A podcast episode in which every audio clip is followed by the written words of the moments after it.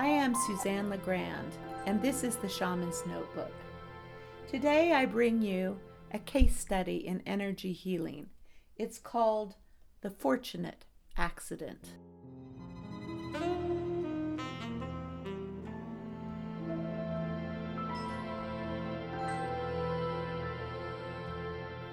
A few weeks ago, I was rushing to a meeting that I was late for. I stepped from the street up onto the curb, but the curb was higher than I expected, and so instead of stepping onto it, I fell forward, breaking the fall with my hands. I skinned my knee, and both of my wrists were sprained. Our bodies are always speaking to us, and when we don't pay attention, they get our attention, often with pain. And if we are particularly attentive, which I was that day, with accidents. After the fall, I asked myself, what is my body trying to tell me? What is it I need to see that I'm not? I was preoccupied that week with worry about work, about what I should do, about how I was going to do everything, and ultimately about money. I was moving fast and mostly unconsciously in my body and unconscious of the environment focused on where I was going, on the meeting that I was late for, not where I was at the moment. It was almost as if fear, anxiety, and worry were chasing me, and I was looking over my shoulder trying to stay ahead of it. The energy of fear is fast. It feels like panic. You don't have time to breathe. You don't have the luxury of time to consider the options. A quick decision is required, and it's all about the end, what you are trying to avoid and to find safety from.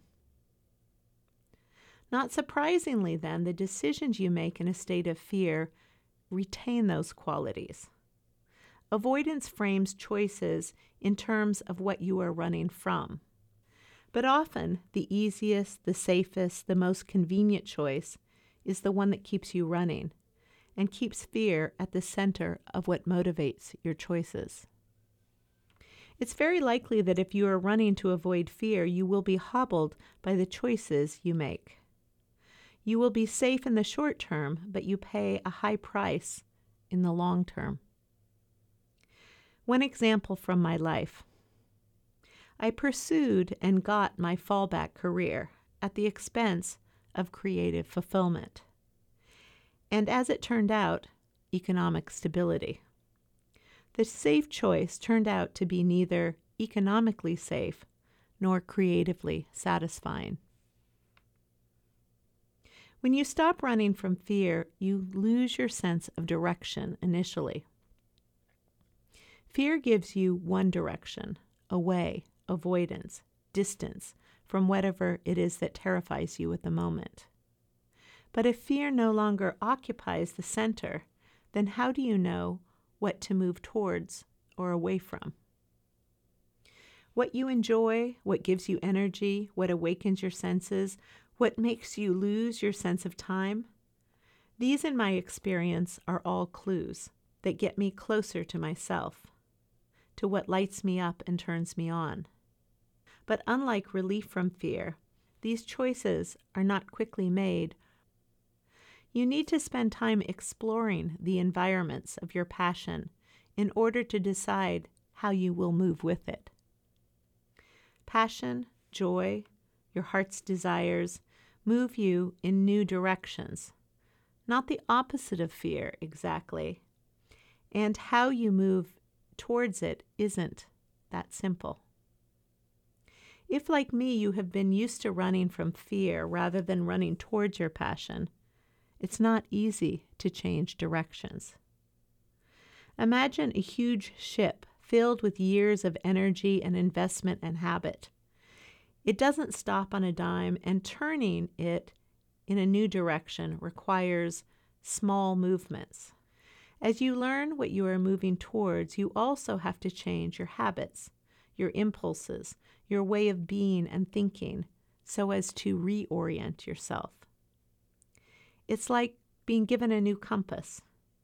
You have to practice using it in real life situations in order to get the hang of using it with enough facility so that you remember to consult it when you're lost. Developing trust, like turning around an enormous ship or learning to use a compass, takes time.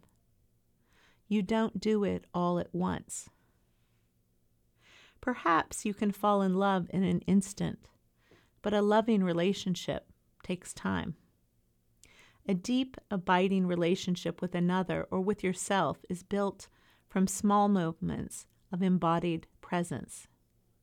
And from these moments, a new direction, a new momentum forms.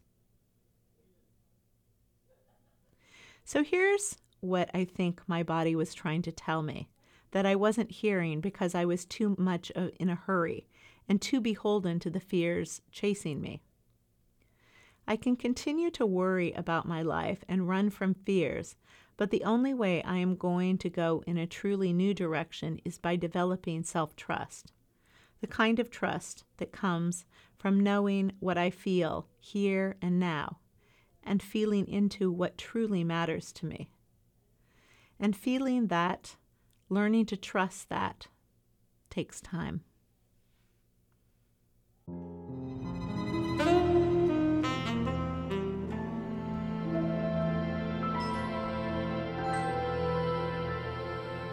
You've been listening to The Shaman's Notebook. Thanks. For more healing stories, blessings, and channeled messages, sign up in the link below.